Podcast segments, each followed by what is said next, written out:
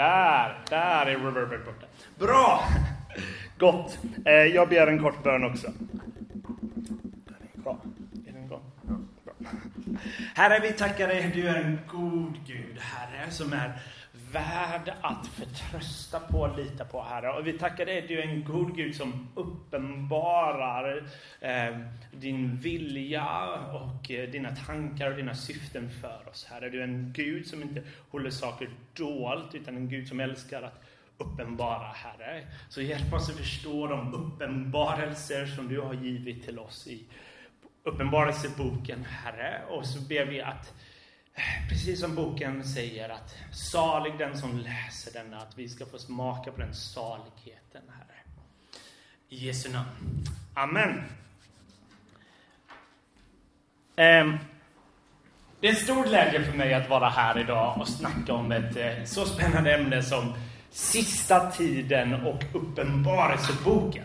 Så låt mig bara säga vad upplägget kommer vara. Det här första passet så kommer jag prata lite kort allmänt om vad sista tiden är för något. Och sen kommer jag prata om, eftersom Uppenbarelseboken är så annorlunda bok och märklig bok, så tror jag det är bra att fundera igenom hur förstår man denna boken? Hur tolkar man? Vad ska man tänka på? Så första passet kommer handla om det. Medan andra passet kommer vi gå in och kolla på lite skumma visioner i Uppenbarelseboken och försöka förstå bokens budskap mer. Så Första delen nu lite mer allmänt, andra delen lite mer om bokens drama. Men jag vet att det här ämnet sista tiden är ett sånt ämne som eh, människor kan reagera ganska annorlunda kring. Vissa eh, människor, när man hör, de hör ämnet sista tiden eller uppenbarelseboken. Det är som att det växt nästan en osund fascination.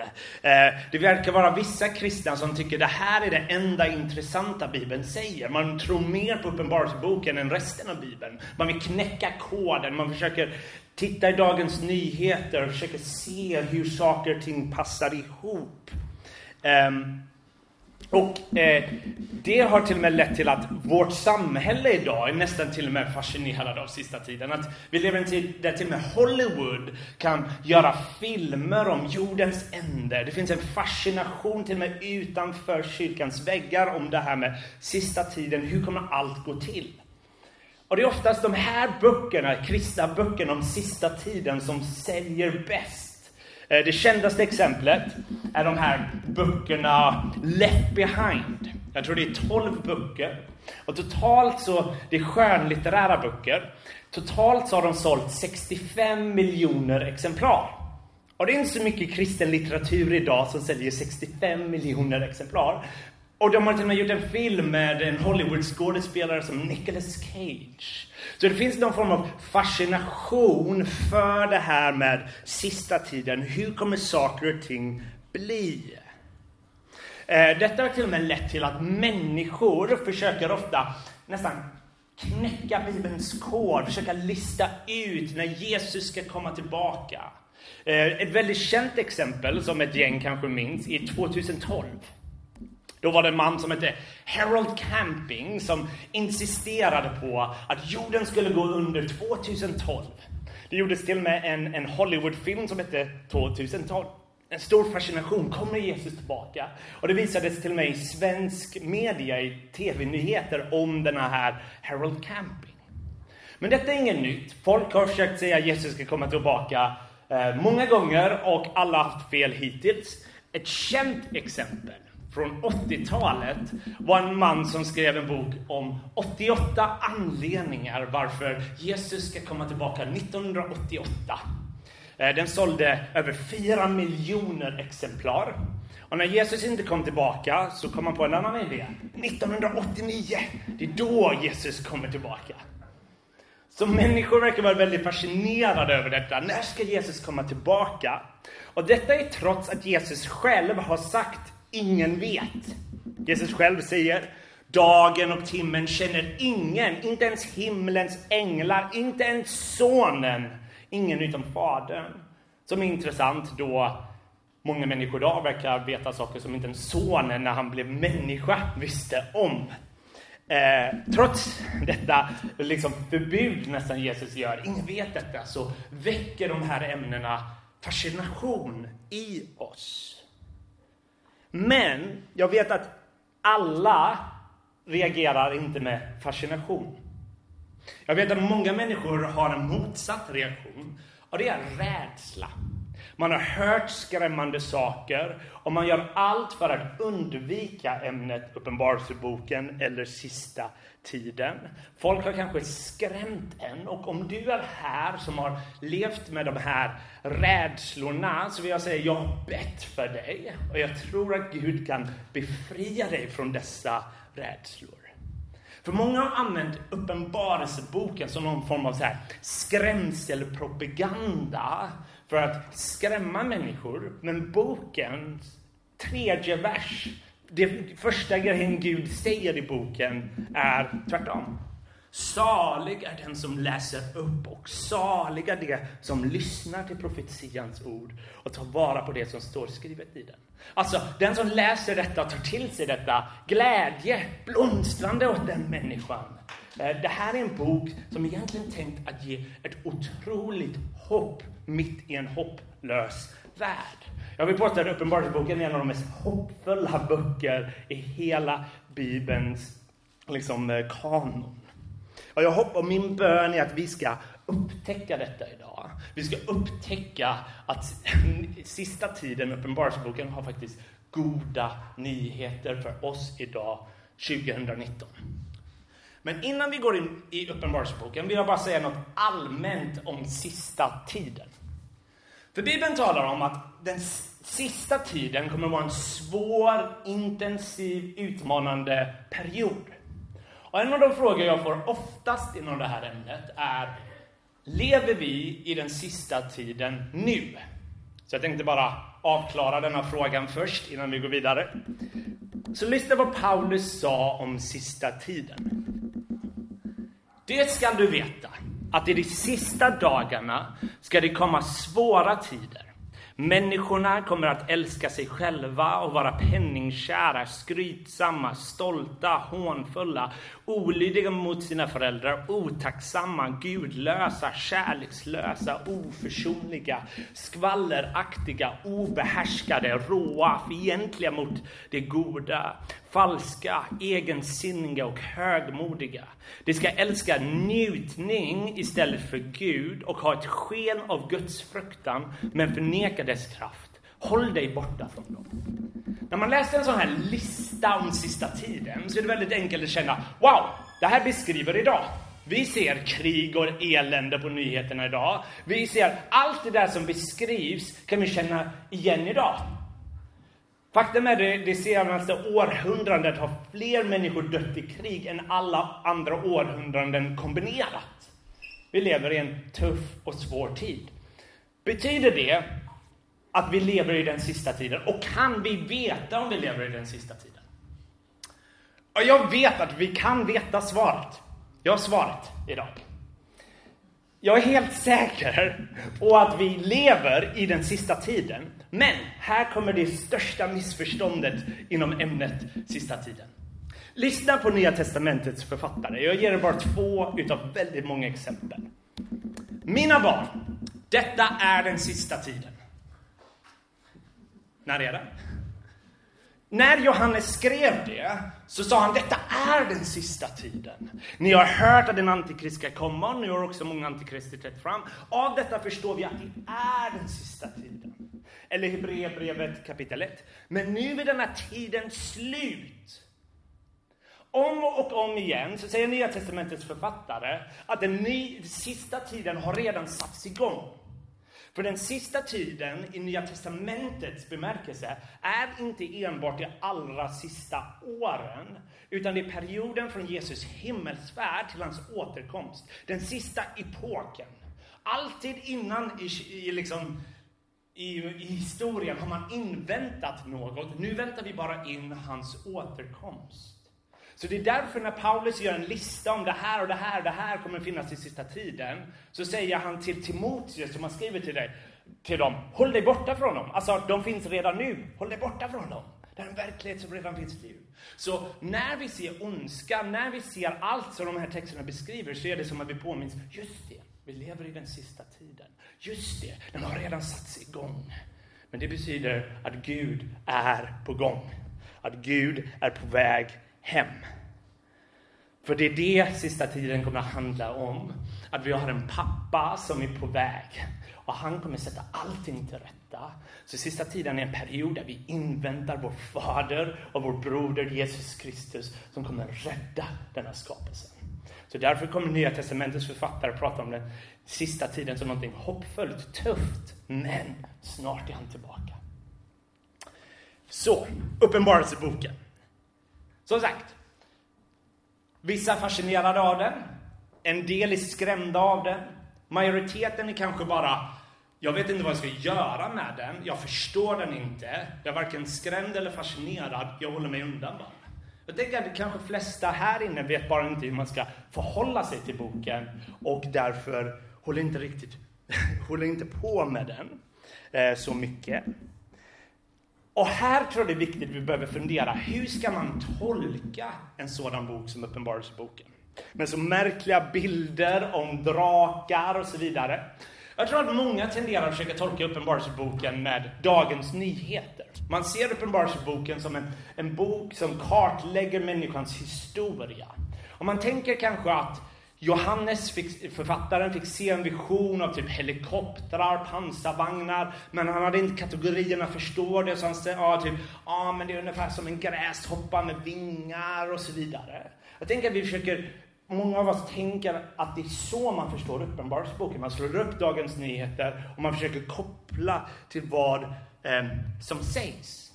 Om man börjar youtuba på det här ämnet, som är nödvändigtvis inte så klokt, så finns det tusentals teorier.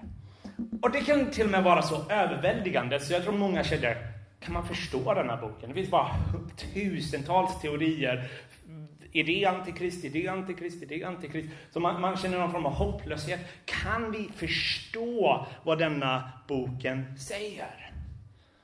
Och till och med en av mina stora hjältar, Martin Luther, sa någonting väldigt dåligt om Uppenbarelseboken, för han uppskattade den inte heller. Vi kommer komma tillbaka till honom, han kommer, han kommer rädda sig lite sen. Men just nu säger han så här, eh, för 500 år sedan. Varken apostolisk eller profetisk, sa han om Uppenbarelseboken. Kristus varken undervisas om eller är känd i den. Och jag vill idag visa att det här är falskt. Det här är en bok om Jesus Kristus. Det här är uppenbarelsen om Jesus Kristus. Han är huvudpersonen. Och om det är någonting vi, jag vill att ni ska gå hem med här idag, är det att Jesus är huvudpersonen i Uppenbarelseboken. Men jag tror Uppenbarelseboken är en bok vi kan förstå. Jag tror det är en bok som faktiskt de första läsarna hade inte haft så stor problem med. För den är skriven i en genre som de kände till. Den är skriven med en symbolik som de kände till. Så Uppenbarelseboken tror jag är mer svår för oss idag. Men jag vill också säga att Uppenbarelseboken tror jag kan vara det största litterära och teologiska mästerverk i Bibeln. Den är extremt genomtänkt. Den är gjord för att studeras, den är gjord för att läsas om och om och om igen. För man börjar hitta saker som man inte märker på första läsningen. Den är skriven i lager på något sätt som jag inte vet något litterärt verk är. Den är genomsyrad av Gamla Testamentet och varenda vers påminner om någonting Gamla Testamentet sagt för att säga att Jesus är klimaxet av allt Gamla Testamentet har profeterat. Det gör Uppenbarelseboken till en makalös bok som hjälper oss med många frågor. Uppenbarelseboken handlar inte enbart om sista tiden. Den hjälper oss att förstå vem Gud är, vem Jesus är, vad kyrkans roll är och vad lovsång innebär. Vårt kall som liksom mission. Den talar om alla dessa frågor och ger ett bidrag in till kyrkan som jag tror är viktigt för oss att lyssna in. Så låt mig ge några punkter nu av vad man ska tänka på och vad man ska undvika när man läser Uppenbarelseboken. Första är, Uppenbarelseboken är inte en hemlig kod för oss idag. Som sagt, många verkar tro att det här liksom det här uppenbarelseboken är bara vi idag, 2019, som äntligen kan förstå, för sakerna boken talar om händer idag, därför kan vi knäcka koden. Men det är inte riktigt vad uppenbarelseboken gör. Om man bara funderar logiskt. Boken skrevs när kristna förföljdes intensivt. Och det är inte som att Gud gav den här uppenbarelseboken till Johannes och sa Här, här får du en hemlig kod som folk om 2000 år kan förstå. Trösta er med den. Nej, det här var ord som var tänkt att ge hopp både för de som levde vid Johannes tid och för de som lever idag. Uppenbarelseboken är en bok som talar profetiskt in till alla generationer och är lika relevant i alla generationer. Den är till alla Kristi tjänare. Den börjar med till och med, detta är Jesu Kristi uppenbarelse som Gud gav honom för att visa sina tjänare vad som snart måste ske. Inte tjänarna i de allra sista dagarna. Det här är en bok för Kristi kyrka i alla generationer. Och jag tror det är så typiskt för oss västerlänningar. Vi tror att allt handlar om oss här idag. Så vad som händer i Uppenbarelseboken är det som händer i USA eller EU när majoriteten av alla kristna bor i öst. Jag tror det är lite slående hur vi ser oss själva i centrum av universum, tror att allt handlar om oss. Men jag tror när vi börjar läsa den här boken så är den här boken lika relevant för de som bor i öst och för de som bodde för tusen år sedan, för de som, som de som bor här idag. Min andra punkt är att Uppenbarelseboken är skriven i en specifik genre, apokalyptisk litteratur. För många verkar tro att Uppenbarelseboken är kod, men det är exakt motsatsen. Uppenbarelseboken är tänkt att uppenbara saker. Det här är guden som älskar att uppenbara och visa saker. Grejen är att han inte vill dölja vad som sägs, han vill visa vad som sägs. Det grekiska ordet apokalypsis för uppenbara är motsatsen till dölja på grekiska. Så det betyder att motsatsen till dölja, Gud vill visa oss vad som ska hända, vad som ska ske. Så det här är ingen så här hemlig kod som behöver knäckas. Och den är dessutom skriven i en genre som var vanlig vid Jesu tid. Judar skrev ofta, eh, det skrevs apokalyptiska böcker mellan 200 år före Kristus till 200 år efter Kristus. Det finns en del, eh, en del delar i Gamla Testamentet, som Daniels boken, delar i Hesekiel, som också använder apokalyptiskt språk. Och vi missförstår genren, hur den fungerar, om vi tror att den ska förstås bokstavligt.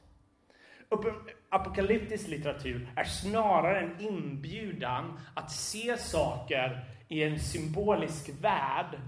Och den här genren har faktiskt en effekt som inte vanlig historisk litteratur har, inte som vanliga brev har. Den väcker vår fantasi, den väcker olika delar av oss för att förstå vissa verkligheter. För jag tror att när, när man hör de här bilderna som beskrivs i Uppenbarelseboken så vill man måla upp detta, hur det ser ut. Men när man gör det så kommer man märka det funkar inte. Det beskrivs en stor röd drake med sju huvuden och tio horn. Vadå? Tio horn till sju huvuden? Det är ojämnt. Vadå? Tanken är inte att du ska måla detta. Tanken är att sju har ett speciellt värde och fullkomlighet och samma på sätt tusen, som, nej tusen, tio, som också har en väldigt så här, fullkomlig eh, association som återkommer om och om och om igen i Uppenbarelseboken. 7 och 10 är bland de vanligaste siffrorna i apokalyptisk litteratur. Poängen är att vi inte kan måla detta. Poängen är att vi försöker göra någonting annat eh, som väcker vår fantasi och talar teologiska sanningar på ett sätt som inte andra genrer kan. Där vi snarare visar oss hur världen ser ut från himmelens perspektiv. På, från jordens perspektiv ser vi nationer som ser kanske eviga, mäktiga ut. Men från himmelens perspektiv är de odjur och deras tid är bestämd. Vi får se verkligheten från Guds ögon snarare än från våra ögon. Min andra punkt är att läs inte Uppenbarelseboken kronologiskt. Vad jag menar menar jag inte självklart självklart är det bra att läsa kapitel 1, 2, 3, 4. Det jag menar är att läs inte som den försöker beskriva, först händer det här och sen kommer hända det här hända, sen kommer det här hända. För om man gör det så kommer man märka att det inte funkar. Jorden beskrivs att gå under tre, fyra gånger. Det är alltid på olika sätt. En gång är det en jordbävning. Eh, eh, en gång så blir liksom, två gånger så blir solen röd och så vidare. Betyder det att det ska ske fyra gånger? Nej! Den försöker berätta från olika infallsvinklar med nya symboler om samma verklighet.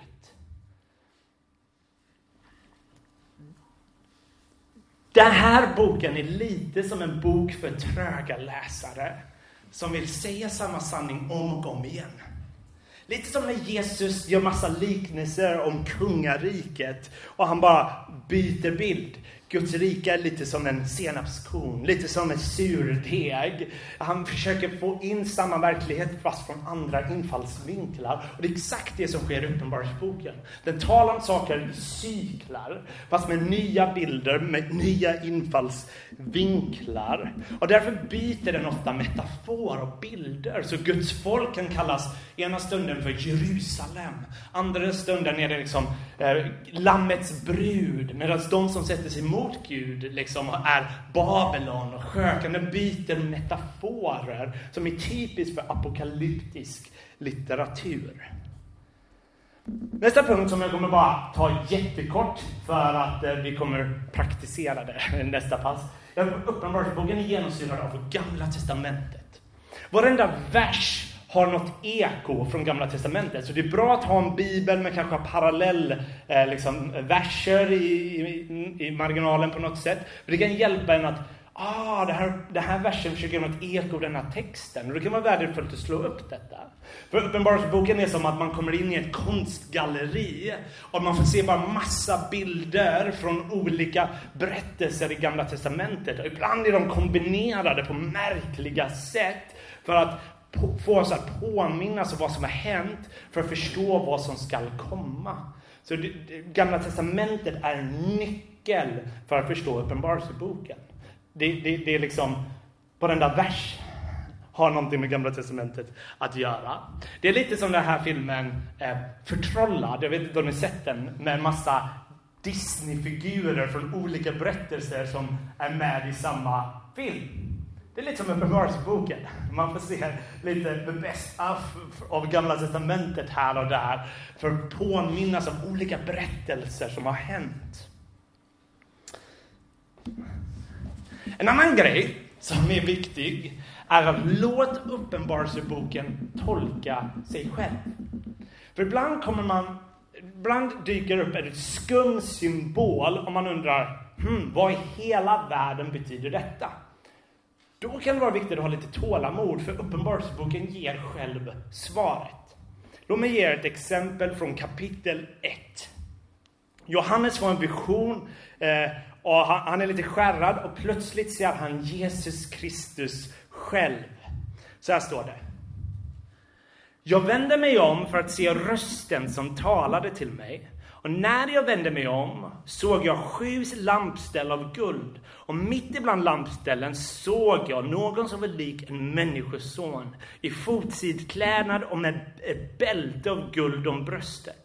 Hans huvud och hår var vit, eh, vit, eh, eh vit som vit ull, vitt som vit ull, eh, som snö och hans ögon var som eldslågor. Hans fötter liknade gyllene brons när det glöder i smältugnen och hans röst var som rösten av stora vatten. I hans högra hand höll han sju stjärnor och ur hans mun kom ett skarpt tvegat svärd och hans ansikte var som solen när den lyser sin kraft.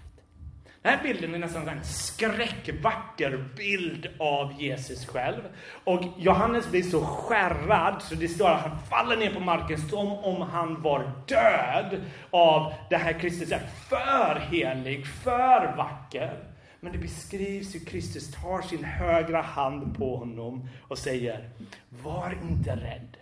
Jag är den första och den siste och den som lever. Jag var död och se, jag lever i evigheters evighet. Jag har nycklarna till döden och dödsriket.